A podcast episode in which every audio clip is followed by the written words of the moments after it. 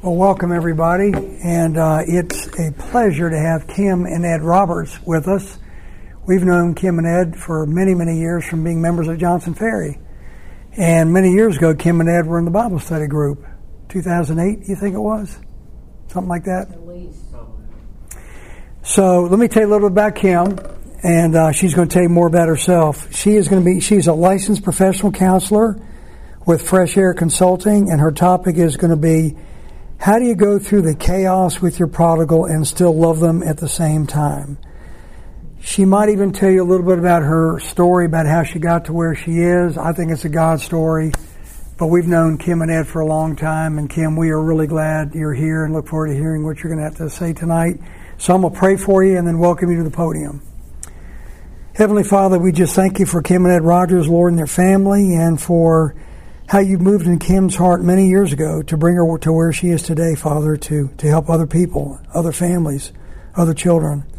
And Lord, we just pray that tonight you'll speak through her in a mighty way, and that everything she says will bring you glory and honor, Lord. We just uh, are all ears to hear how we can manage the chaos that we're dealing with in our lives with our children, Father. We trust them to you. We just pray that you'll speak through Kim in a mighty way, and it's in Jesus' name that I pray. Amen.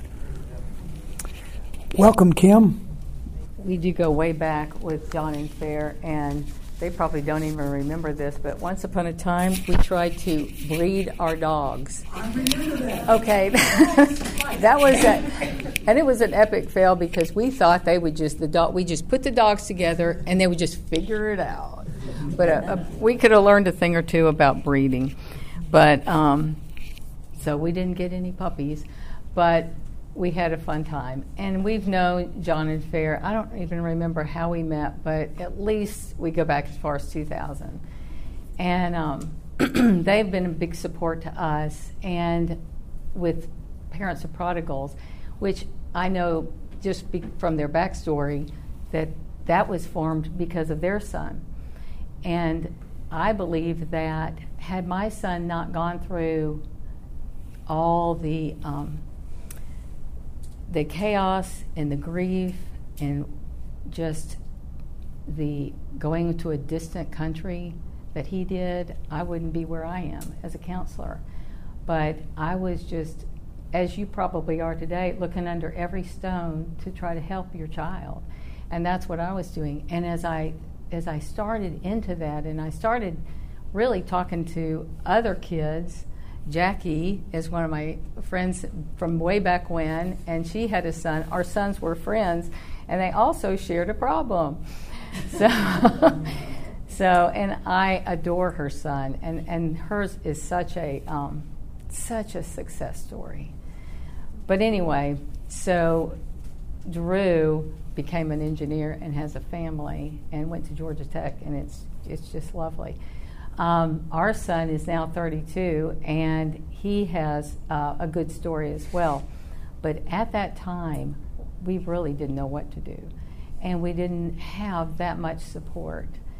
And so Ed and I, um, I love Ed's here, by the way, and he said, because there was a, we have three children, a daughter who's now thirty-six, our prodigal's thirty-two, and then we have another son, twenty-seven. And you do feel very judged, you know, and like there's something wrong with your parenting. Like, oh my gosh, what did we do wrong? Where did, we, you know, and you go back with a fine-tooth comb thinking, what could we have done differently? And I remember Ed at that time said, well, if people are going to judge us by our children, I get to choose the child. So anyway, fast forward to, we did end up um, sending our son to treatment center in Montana, and he did learn a lot, although he relapsed, I guess, about three months later, and then um, decided that, and this is a smart kid, which, by the way, that aligns with addiction. You probably are. I could tell you the profile of your child, and I don't even know them. But um, he was a really smart kid, and he said, and we were really kind of in favor of this because he was so behind in school, he said, I just want to get my G E D. So he went and took the G E D, and he got Hope. I didn't even know you could do that, but if you score high enough on the G E D, you can get Hope.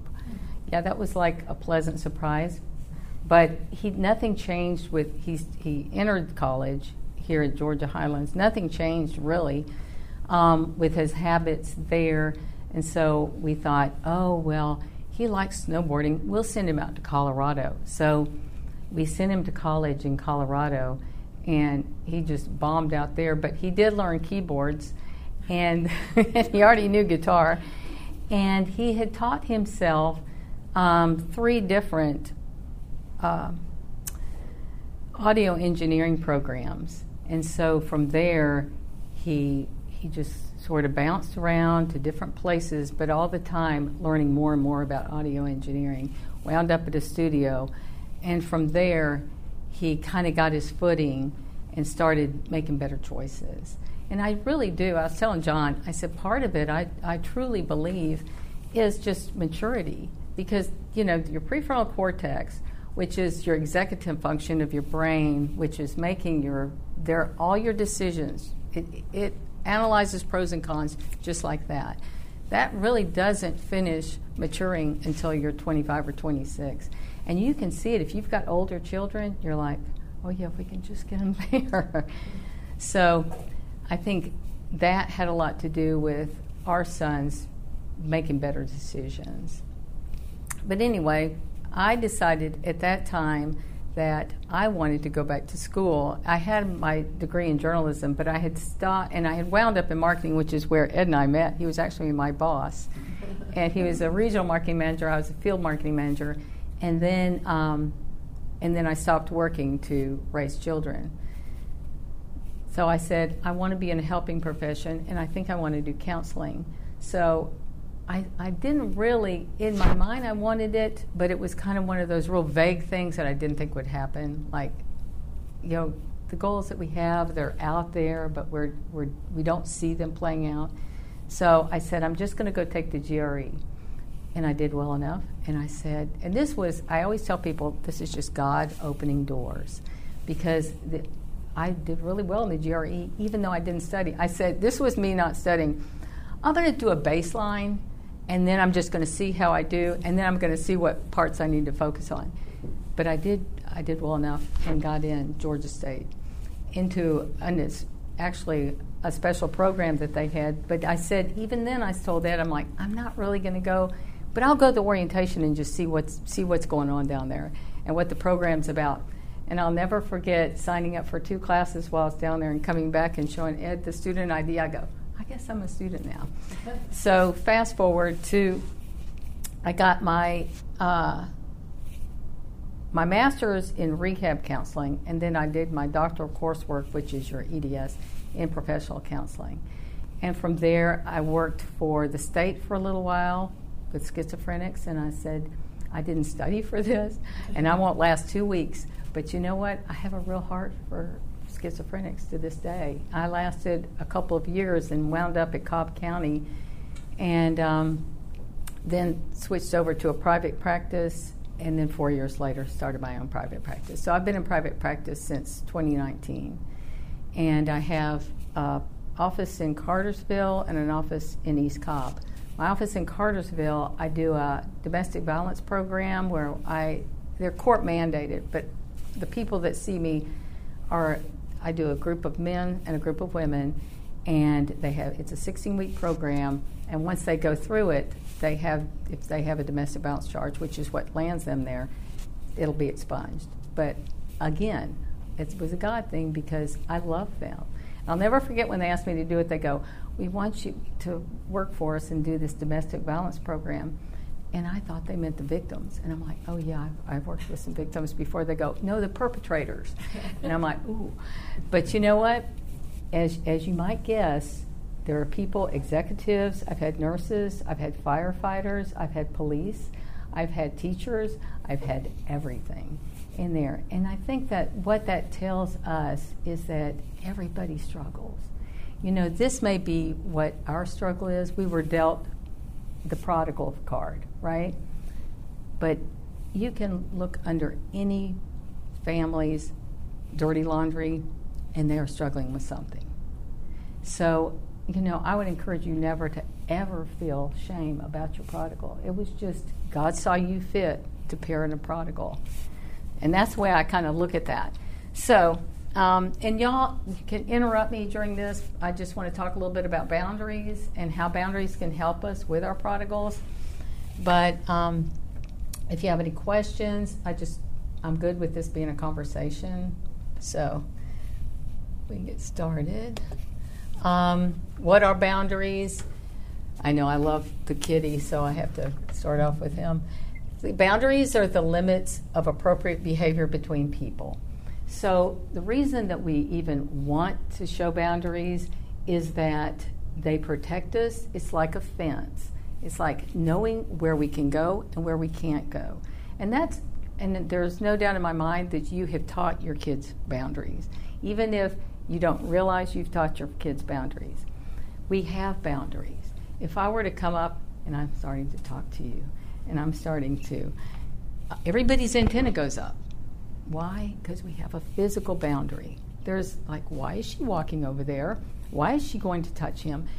That's our boundaries. So you you have taught your kids those boundaries. Those kids have boundaries. Um, it's just that we need to establish the ones that are going to protect us as well as protect your children. You know, almost from themselves sometimes.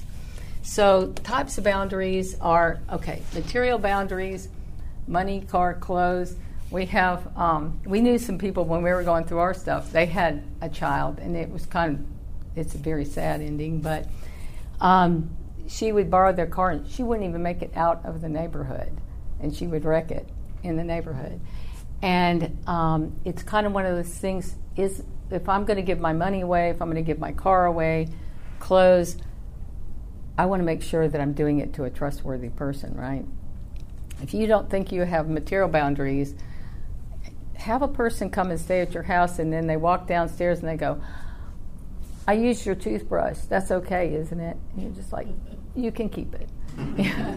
You know, so we do have material boundaries, and we just want to be sure that we're we're wise with our material boundaries.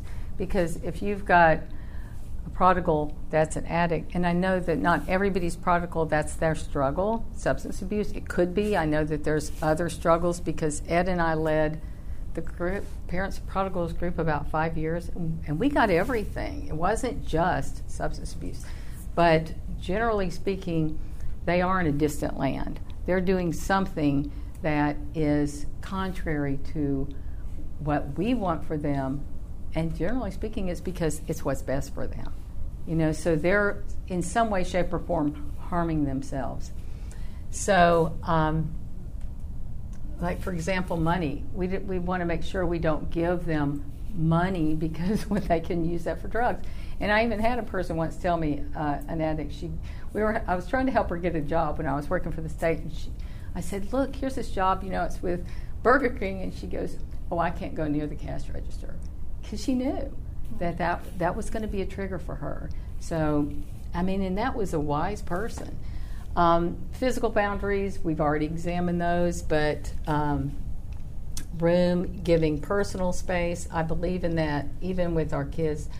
Especially if we've, if we're at odds, I do want to engage. I do want to communicate. I do want to talk to them, but not when they're so emotional or so angry that it's going to feel disrespectful to me. So, leaving and and um, going to a, giving them space, taking space for myself. Sometimes it's not them; it's you. You need to take the space. Like, hey, I'm giving myself a timeout right now because I need to be alone. And I don't need to be around the chaos or a toxic environment. And that's that's good self-care on your part. Um, mental boundaries would just be thoughts, beliefs, and values. And sometimes this is the part that we get attacked by, especially if we have teenagers, because what is going on is they're trying to establish independence. And, and because they know what's coming. They know, I'm going to be an adult soon. I'm going to be out into the world. And I'm, I want to, esta- I'm different from you. That starts at age two, by the way, when they say no. And that's that's just the process of individuation, where a kid decides at some point, oh, I'm not you, and you're not me, and you say, don't, don't, you can't have a cookie, and they want a cookie, all of a sudden, well, you're not my friend. We're on different pages here. And it, ever since that moment, they started this individuation. I'm an individual. I'm different. I'm different. And when they're when they're seeking independence, a lot of times it's like, whatever you are, I'm going to be the opposite. Have you ever felt that way? It's kind of like, oh, you, I, Republican, Democrat, you know. So, um, and I wouldn't take that too much to heart. That's just, I think them, and you're on the same page. I used to, that's my favorite thing to do, is to give them a vision, like, in two years, you're going to be out and making your own decisions. And so it's kind of like, I'm, I'm loving that idea. You know, you're going to be, I'll never forget, I got to college and I didn't know how to fold sheets. And I thought to myself, where, how come I don't know how to fold, fold sheets? But it's kind of like, when you get to college or when you get out on your own, you're going to be doing this. You're going to need to do this. So um, giving them those visions, is it lets them know, I'm not here to try to suppress you or your independence or your maturity or your growth. I'm, I'm, I'm like beating the drum, boy.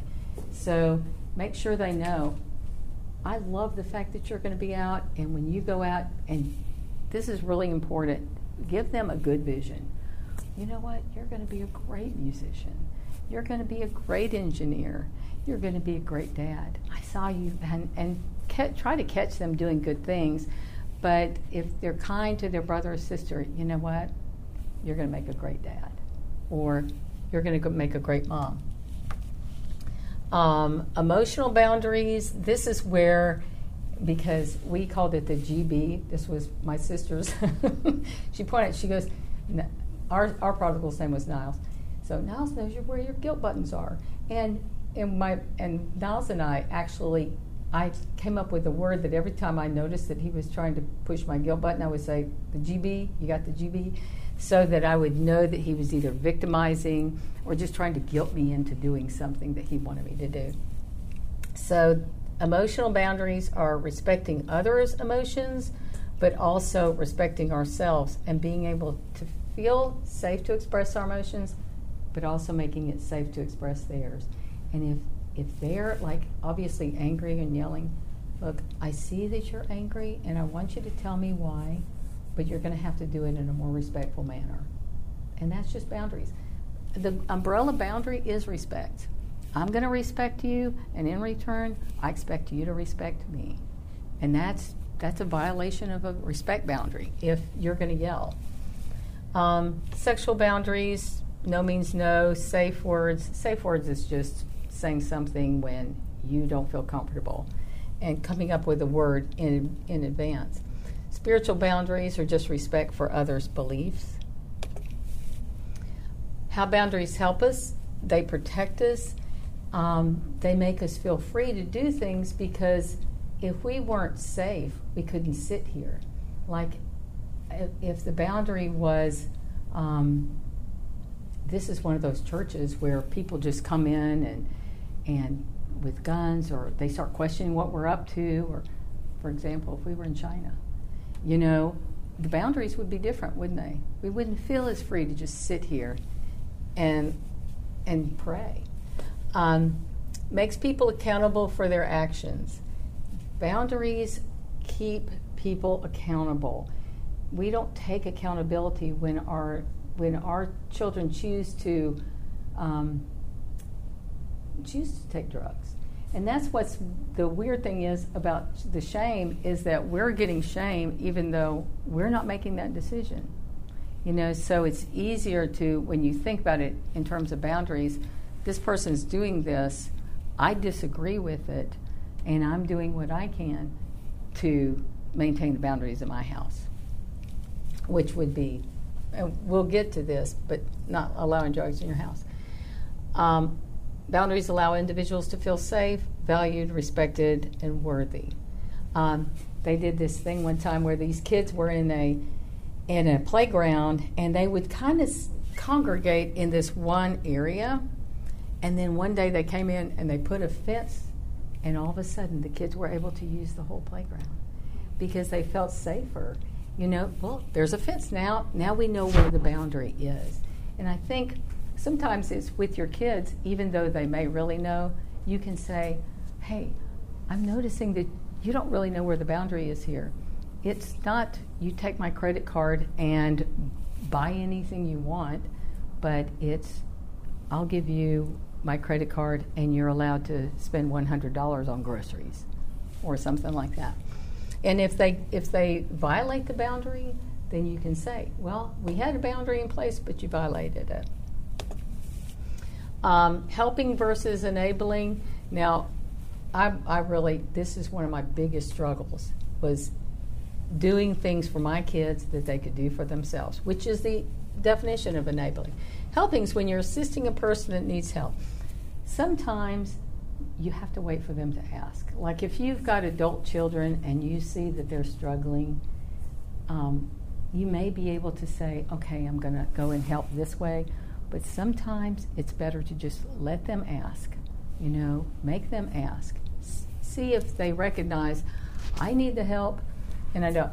You know, it's funny because when the place that our son went to um, in Montana, um, they do they go on a wilderness trip for a couple of weeks, and one of the things that they do is they overload one of the kids, and they're carrying all this stuff, and they see how long they can the kid will go before they'll ask for help. And that's the whole purpose of it, is you need to ask for us for help.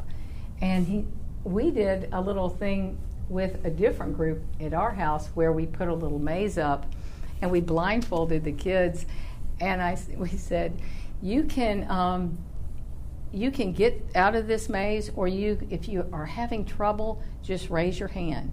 So, and we did this little maze with yarn, and they're all going around the maze blindfolded with the yarn, and they're like, and just keep, it doesn't, there was no opening. We just wanted them to just see how long it, it took them and understand you do need to ask for help, and it's okay to ask for help.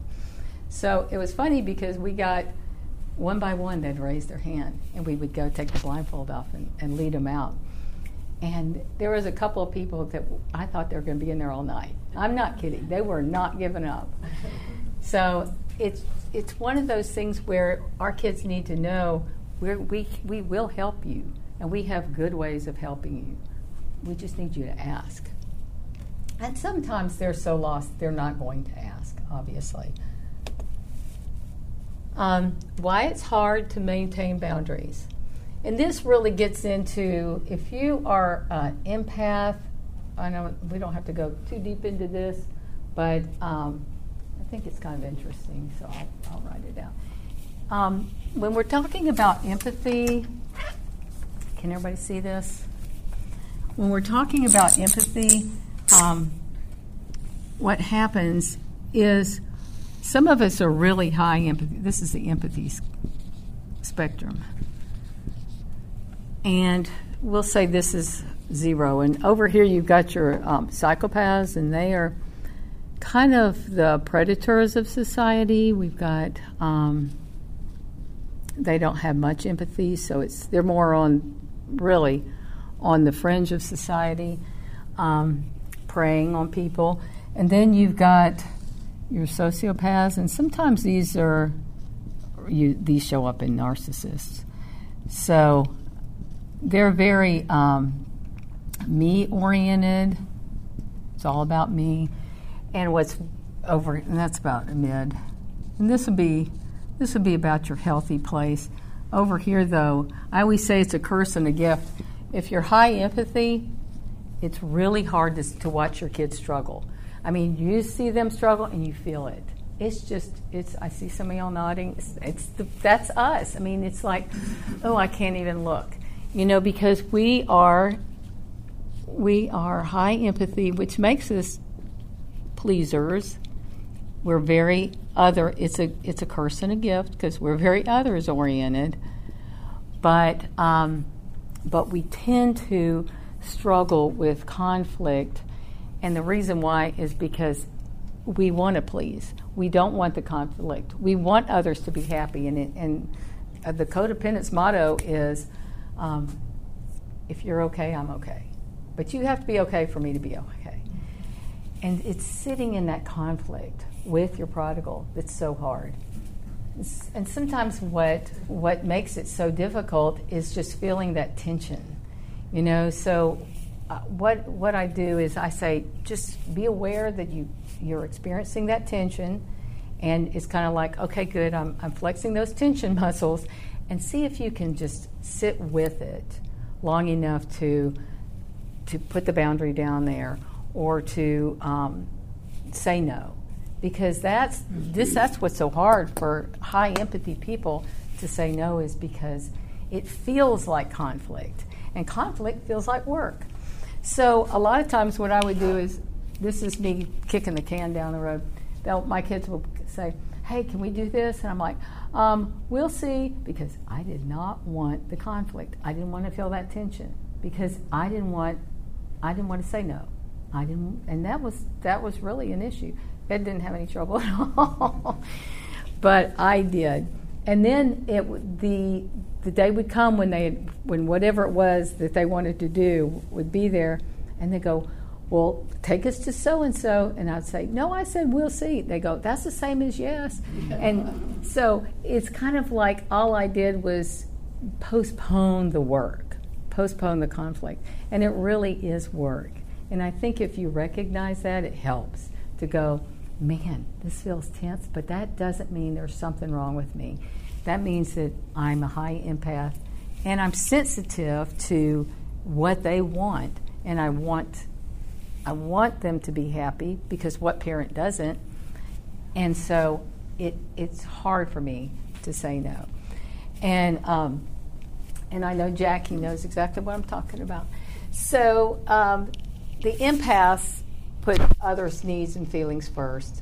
Um, sometimes it's we don't value ourselves, especially if you're not if you're not using that. Two things: if you're not um, recognizing and, and establishing those boundaries and sticking to them, and the other thing is getting self-care. You've got to get self-care. I know people used to tell me that, and I was like, oh, sure, sure, I'll do that. You know, there there's no time. But you've got to make the time and see that you aren't your prodigal. You're not your prodigal's problems. You, yes, you love them, and yes, you care, and you're going to do the, the best that you can for them, but they they cannot control your life like that. You've got to go and get time for yourselves and just go out and, you know, try to do something that will help you relax and just not think about that for a while. Um, they don't feel like they have rights or divert, deserve respect. And the worst worst things I see of the kids, the way that they treat their parents, you're just like, oh, you know, because they don't feel like they deserve the respect. Or, this is the biggest one, they believe setting brown boundaries jeopardizes the relationship. I can't say no because he'll hate me, you know. And so they bring him into my office, so I'll say no. You know, you need to tell them this, and did you tell them that? I'm like, well, have you told them that?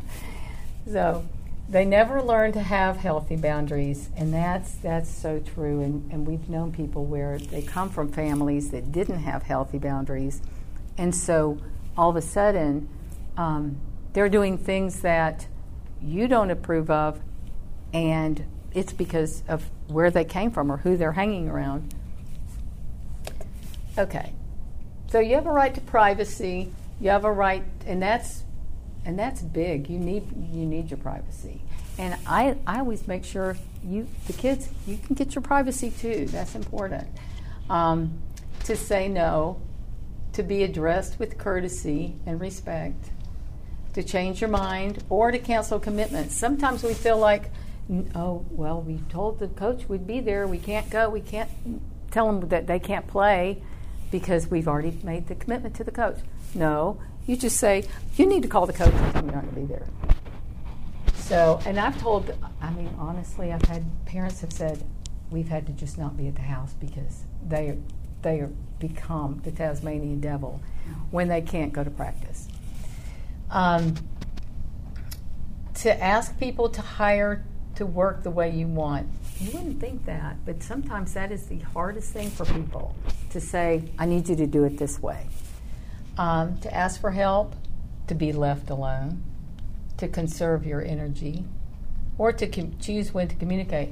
How many people of their kids, their, their kids just want to decide when they communicate, right? Yeah, they they come in and it's. I know it's eleven thirty, but we're going to talk about it right now. You know, and you're like, please no. Okay, boundaries in communication. This is just, you know, eighty percent of communication is nonverbal. Be direct. Um, sometimes that's difficult because you already know you're going to get such pushback. And and it takes a lot of energy. They drain you. Prodigals will drain you like nothing other, no other. Um, use your child's communication style or love language. If they're huggers, hug. If they're not huggers, don't try to hug. Um, empathize and be honest. I think that's the best thing is just, you know, say, I really, I want to go here with you. I'm just so tired. Or, um, I, I see how you feel, and I probably would feel that way too. You know, one thing you can say that's always true, this is my from my old corporate America line, but because people are always trying to get you to buy in in corporate America. But I would say, if I were you, I would feel exactly the same way. You're not them, but you could empathize by saying that. Or, I get I get it. I'd be frustrated too. So, trying to find that connection. Okay. I think, I don't know if we have time. Well, we can go through this. Uh, traits of passive communication are, and this is more towards those that don't feel that they deserve respect. Poor eye contact, allows others to infringe upon their rights, softly spoken, allows others to take advantage. And the, I always say a passive communicator is the one that, when they have the burnt sandwich served to them, you call the waitress over and you go, hey, this is kind of burned. Or, or even that's that's really good for them. Or they just eat around it. No, it's fine. I'll just kind of scrape it off, you know. Um, so we want to be... We want to be assertive. Oh, there we go. Um, oh, so aggressive communicators, we all know one, right? They're just, they're like, if they get served the burn sandwich, I want to speak to the manager. We all need dessert, and you're just like mortified. And it's, it's like, my prodigal goes, don't poke the beast. You know, because you just don't want that aggressiveness and that, and they are their their use of criticism, humiliation, and domination, um, frequent interruptions, failure to listen to it, each other, easily frustrated, speaking. They're very loud and overbearing, and sometimes that's they use that. And if you notice, if you let them, and I still remember our prodigal doing this, just getting loud. You know, I'm going to, I'm going to control with my anger, and it's hard. But sometimes you just kind of have to lean in, or you have, you're going to feel that tension. Let me just s- sit with this for just a minute, and say, I'm willing to listen to you, but you've, you, I'm going to need you to speak to me respectfully. I know sometimes it's easy to just, I'm going to lash back. You're lashing at me. And my first instinct is to go at you. But what you want to do is model emotional regulation.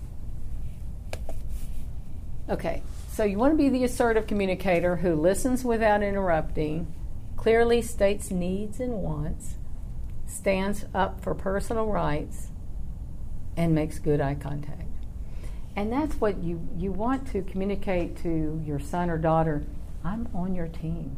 I'm going to stand up for your rights. I will, you know, I'm your ride or die parent, but I'm going to need you to work with me on this. Okay, affirming our kids. Praise is essential, and I know it's so hard when they're making you cr- so crazy, and they're not doing one, you're like, I know people go, Kim, they're not doing anything to praise, you know, but you can find things, and the most important thing is to praise for something internal, not their behaviors. I know the behaviors are um, are easy to praise, like, oh, look, you made an A. But what you want to focus on is their internal qualities. So um, I see your heart. You have a good heart. Or I have noticed that, you know, you have been um, taking c- good care of your dog. I see you're, you know, you're very responsible. You're being really responsible with the dog.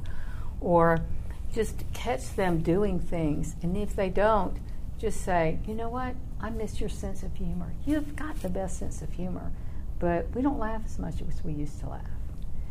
And I miss that. Just thinking of things that are more internal qualities, not behaviors, are important. And when you address negative behaviors, you have to use three positives. We call it the compliment sandwich, where you start with the compliment to open their heart, you give them the constructive criticism, and then you use a compliment to close it, so that they understand that you're delivering this in love. Affirm kids' emotions and expressions of them. I I want to hear everything you're feeling, but you can't you can't yell at me, but I want to hear everything you're feeling. And so when they tell you something, instead of the first thing, well, well what'd you do? Ask them, how'd you feel when they said that to you? Or how'd you feel when you arrived at the rehab? Or how'd you feel when that counselor treated you like that? Cause some, there, is, there are some scary counselors out there, and you never know because it's all happening behind closed doors. So if they come out and they say, no, I don't like that counselor, or that counselor was rude to me, I'd say, okay, well, let's, let's keep looking then. Um, parents address kids' behaviors with love. And never take a child's dignity. I'm huge on this. If, I know it's in a moment you're like, oh my gosh. But try to get them in a private place before you tell them what's, what they've done wrong. And we all we all want our dignity to be intact. We nobody wants to be humiliated. And so when when you're talking with your child, just make sure, you know, you're talking to them in the way that you would want to be spoken to, you know. And I don't think, I think the more adult we can treat them, the better it's going to go than if we treat them like children. You know, uh, well, you know what? You're almost an adult, and this this kind of behavior is going to get you into trouble. I always I always bring the friends into it. Like, you're not going to have any friends very long if you you know if you do that. If you flake on people. How, how, like, they're going to learn that you're not dependable. Okay, boundaries and substance abuse. Do not confront a person when they're drunk or high. How many people have done that already? Yeah. Boy, that's a scary thing, isn't it? And and really, they, you're the, you're doing good if they remember it, because a lot of them are too drunk or high to even be, you know, like, taking in what you're saying. And they're not themselves either. So you want to get somebody who's sober, at least, when if you're going to confront them. Um, because usually worse things happen when you confront people that are anybody who's drunk or high. You just want to kind of, okay, just going up to bed. We'll talk about it later. Um, don't allow illegal substances in your home. Now, some people are like, no, we, you know, we smoke ourselves. But I think you have to decide, okay, these are our rules. This is what we're going to do, and we can't have that. Um, with our son, we had a young, he's five years older almost than his little brother. So we couldn't really afford to have any drugs hanging around our house, even though there were drugs hanging around our house. Don't get me wrong. We weren't very, very successful with that, but that was the rule. You can't have drugs in the house because you have a little brother, and that's not what we want to expose him to. So, um, and when he did go to, it was pretty funny because when he did go to school in Colorado, where it's legal, um, he came home and we said, you can't come back in unless you can pass a drug test. So he went to live with a friend, and I think it was around the fourth of July, he finally came home with a drug test. He goes, I think I can pass it. So, um, get help for those who have addictions. And I think that's the the most important thing, is that we recognize, you know, they need help. And we don't, we sometimes it's like, okay, let's start with the therapy, and then the therapist can t- let us know, oh, this is bigger than me. You know, you probably need to take them to a treatment center. Talk about drug and alcohol use. Um, and I, I'm not against being honest yourself. You know, okay, these, this is what I did, and this was my problem. Um, or, you know, as most people do, like I went to college, oh yeah, we cycled through that. And I think that's what most people do, but not addicts. Um, make addicts accountable for their actions. Oh, I was going to say the profile of an addict, too. So, because they're delightful people. They are so charming. And even if they're not charming in this stage of their life, they were charming, and I believe they'll be charming again. So, um, they're above average intelligence. Their social skills are fabulous. They are empaths themselves. They're like, they're such tender hearts. When you get them in a group, and I interned at Ridgeview with, um, in the adolescent unit, with substance abusers, and they were so funny because they're like, oh, I'm so sorry that happened. Oh, you did, oh. You know, they're just really empathic and tender hearts. Um, they usually have a creative bent, some creative streak. It could be culinary, it could be music, art, it's writing, it's something. Um, and they're athletic. They're usually pretty darn good with their bodies. They might not have been team player sports, but um, or they might have been. But they're usually very agile. You know, that's why you see a lot of their skating, their skateboarders, because they're so good with their bodies. Um, but the two downsides I see to addicts in general, not just prodigals, kids, but adults as well, and they will tell you this if they're honest. They don't want to be controlled, and they can be quite controlling themselves. So it's kind of a, oh, okay, well, at least you're not controlling, you know. And they they can use that because that makes them fabulous manipulators. They're really good. You just, you can't believe how good they are.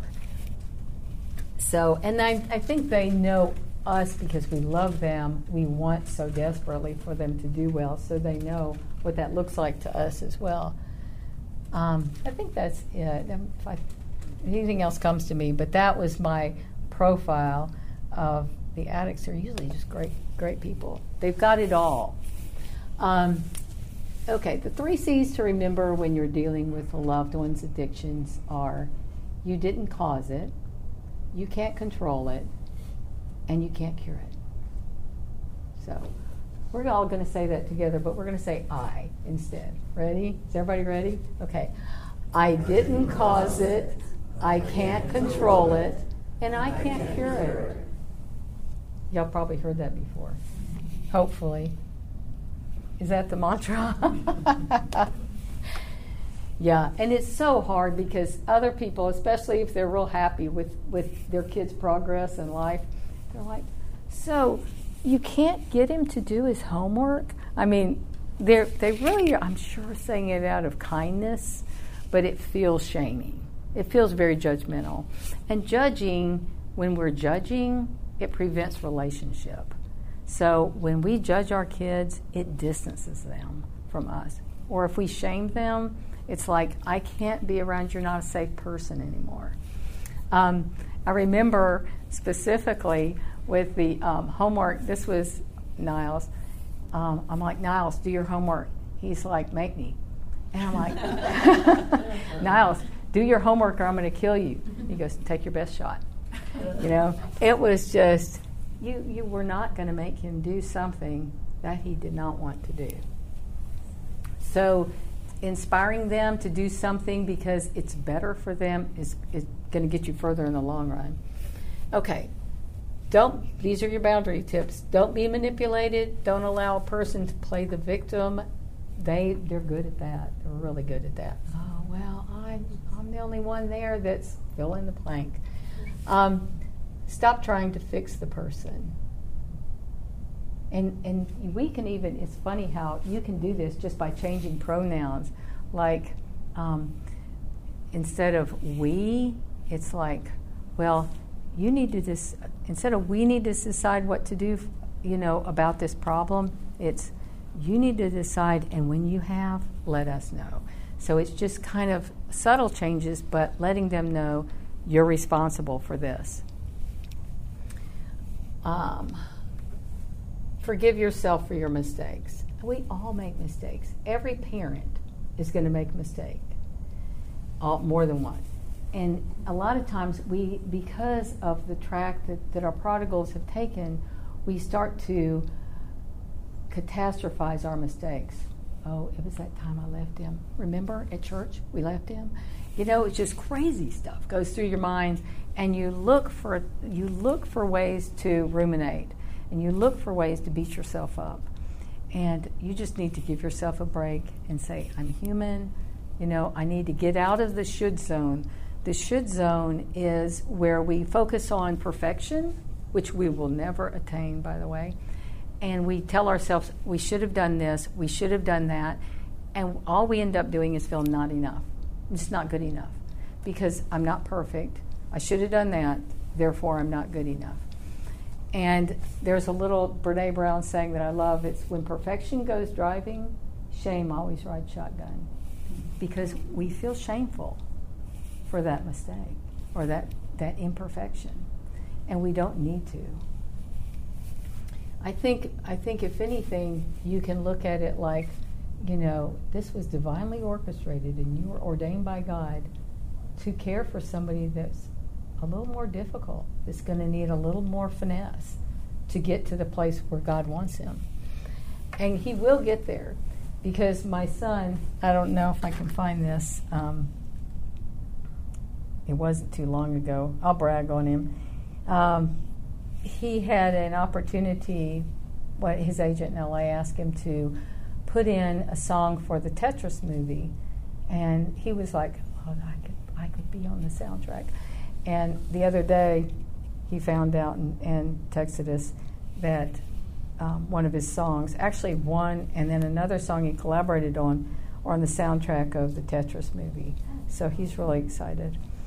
Um, But in this, in his um, email, he says, let me see if I can find it. Well, okay. I'm not seeing it. But the f- the last the last thing that um, he said, maybe this is it. Yep. He tells me all about Um, the song and, and the negotiations, and then the last thing he said is, God is good. Mm-hmm. And I said, of all the things that he said in that thing, the most important was, God is good. But he's thirty-two. He's not seventeen. He's not twenty-two, you know. So I think they get there, they just, it takes a minute. Um, people aren't against you, they're just for themselves.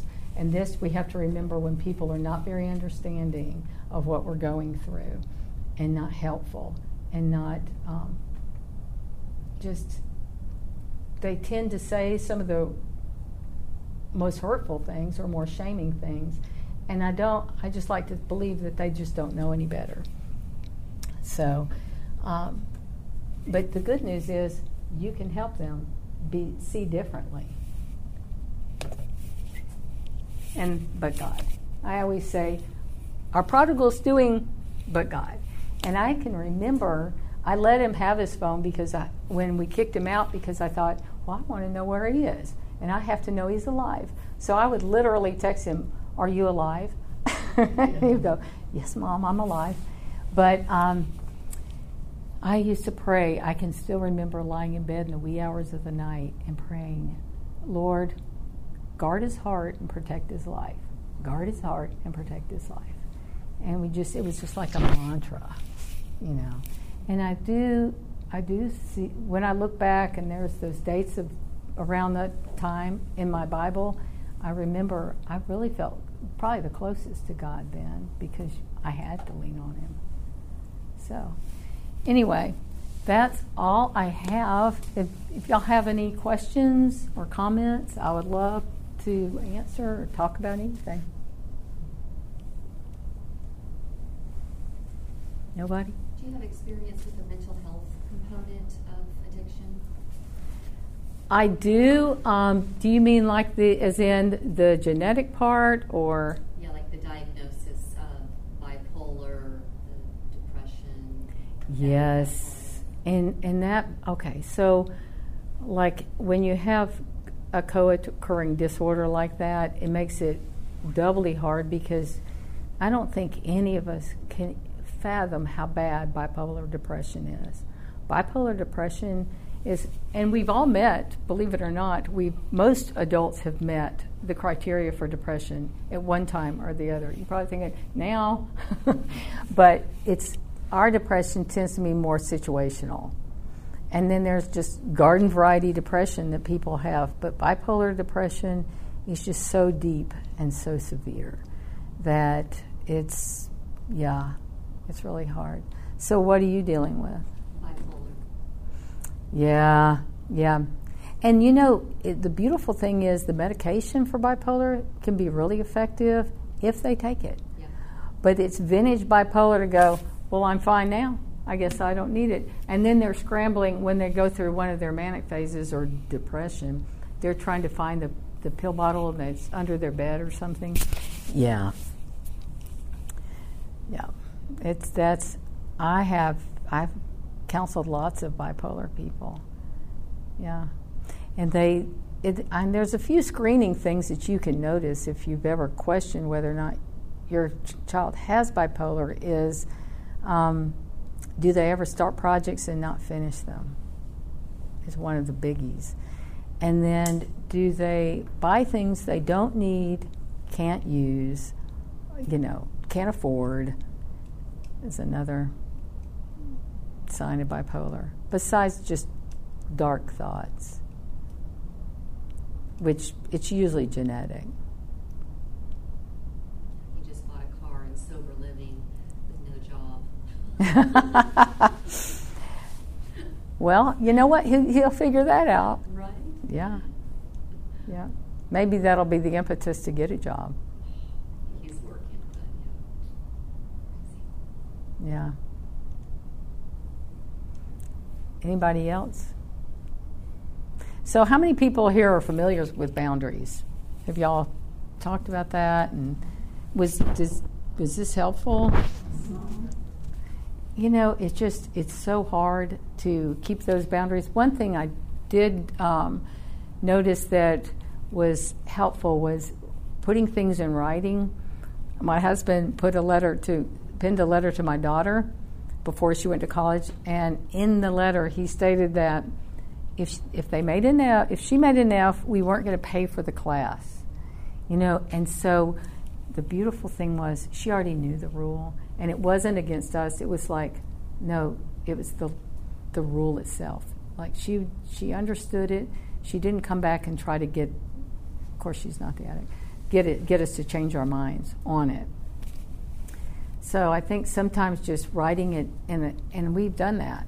You know, I've done that in therapy with with um, parents and kids. Let's, let's just write out the rules, and let's get something that everybody can agree on.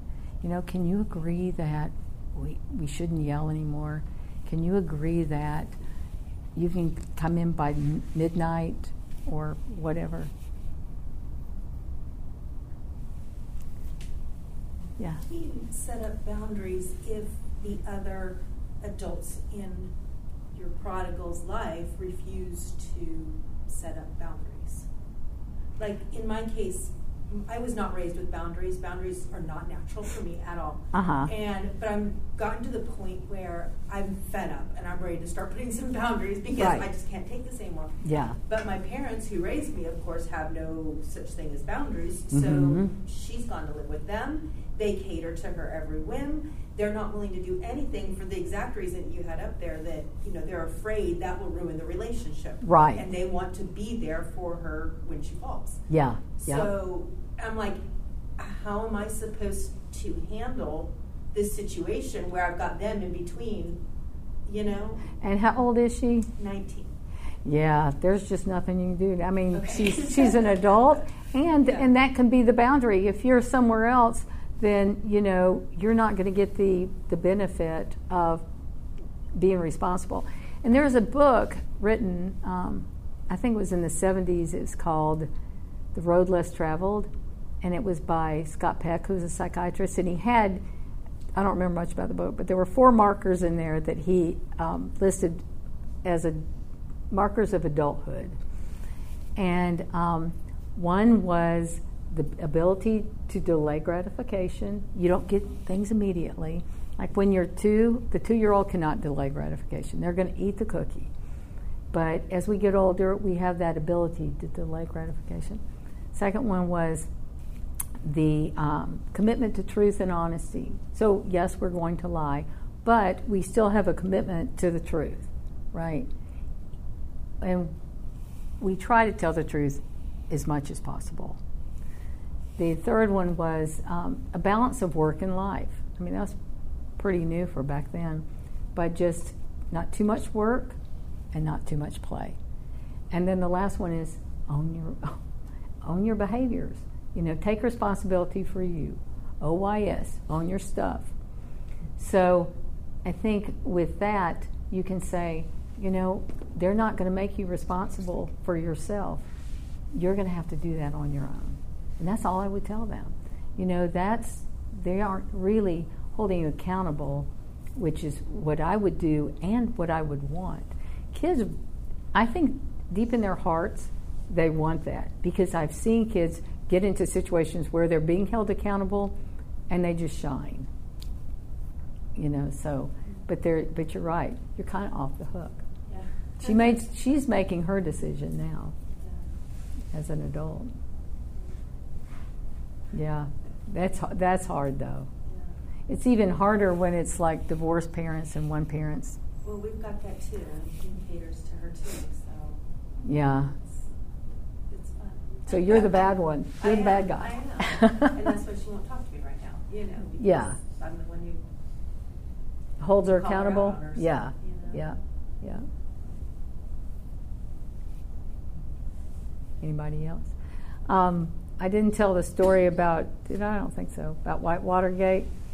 So this is um, our, my son and four other boys went to Whitewater because they saw somebody else had posted a video of skateboarding at Whitewater. This is when it was closed. It was in October. And so they jumped the fence at Whitewater, and um, and they, I don't think they've been there very long. And they had a camera too, because they wanted to film their crime, because that's what you want to do. If you're if you're committing a crime, make sure you get it on film and post it, you know. And they're so easy to trace. But anyway, um, there was a security guard there, and he he caught them, and he called the police.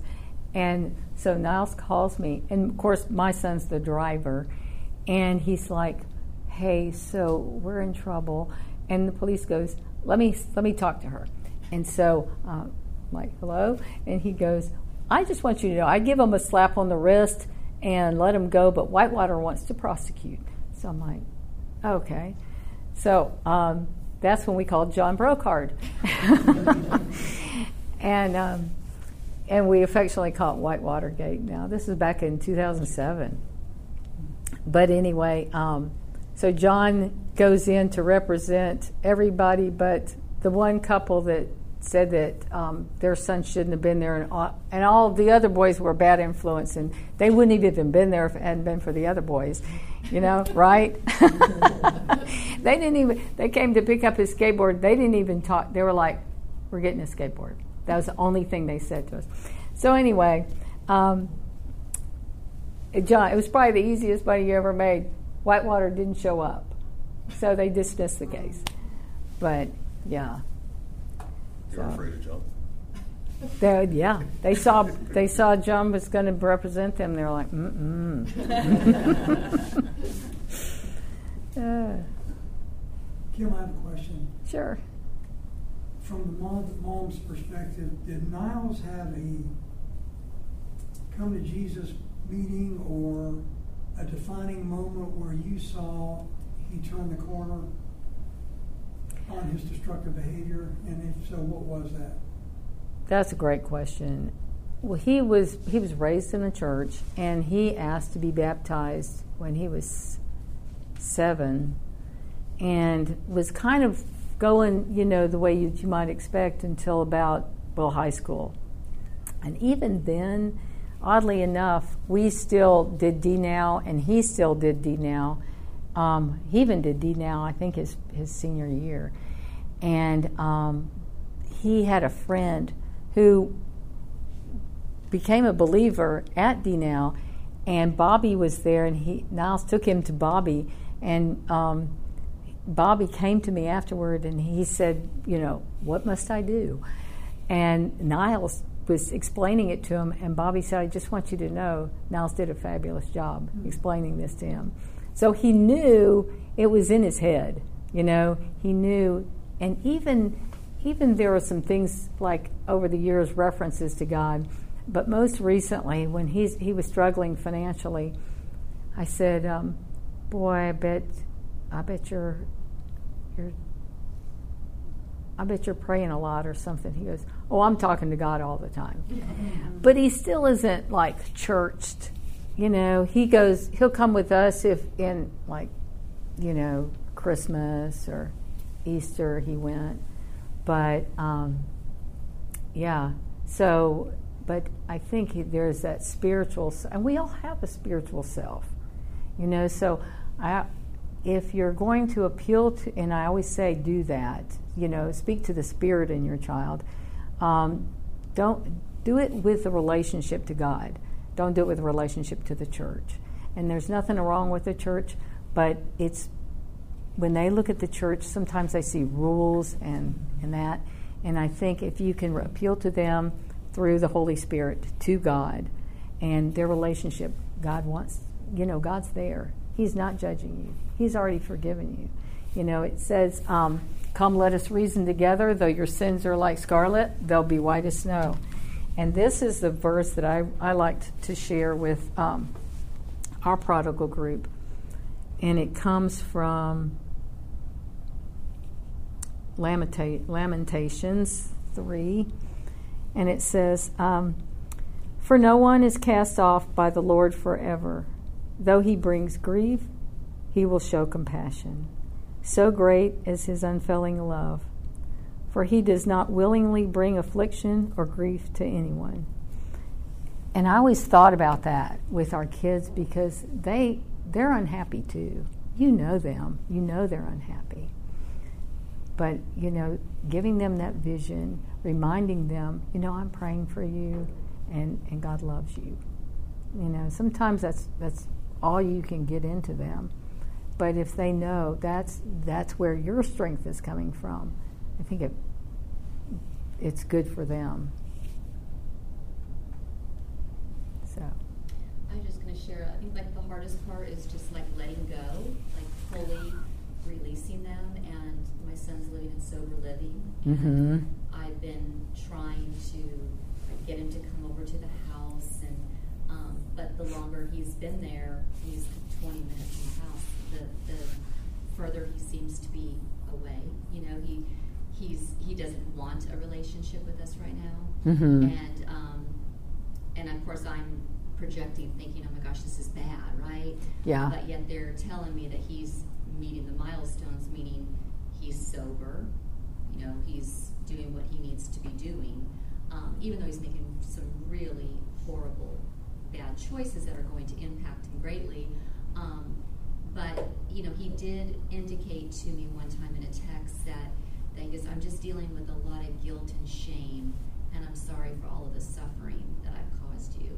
So I'm I'm taking that as this is his time that he just needs. And so what my husband and I are currently doing is, like, once a week I'll text him and I'll say, hey, just want to let you know I'm thinking about you, I love you, I'm always here. And then I'll get a I love you too. That's all mm-hmm. I get. That's great, but, though. But then, you know, and then so my husband, he finally, because uh, my son had, a couple weeks ago, out of the blue said, hey, I was thinking maybe I could come stay the weekend with y'all. Sounds like a cool idea. And I was like, sure. And then nothing came of that. And then finally, so last night my husband um, sent him a text. He's like, are we ever going to see you again? And my son said, um, soon, I'm just working through some things.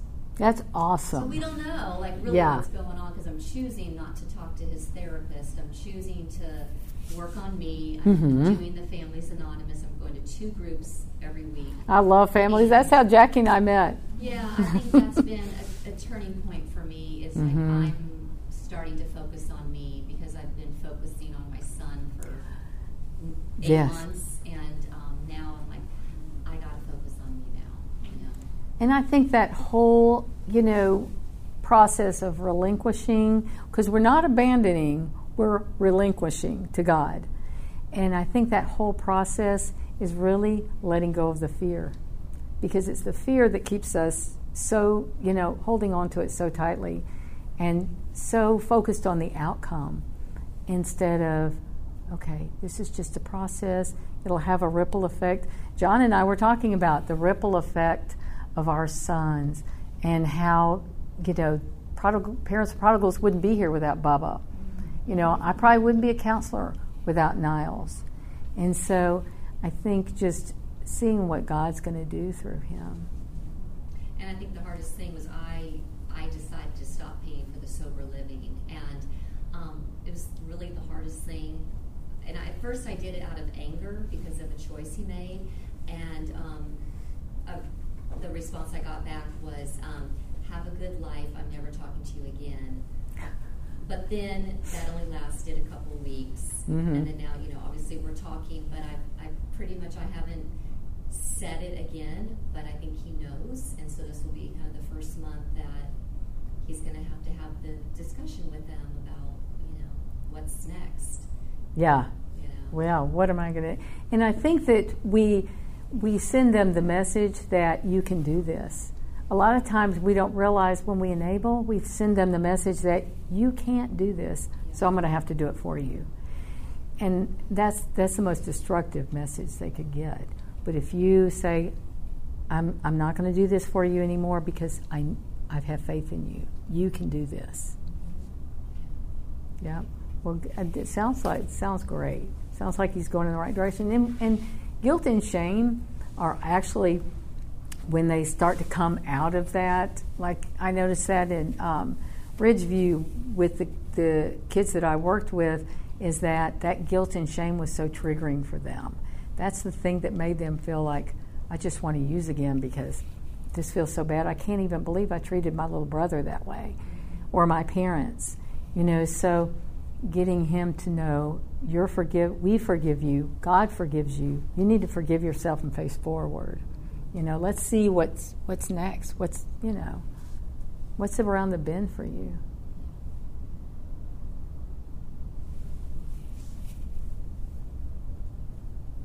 Anybody else?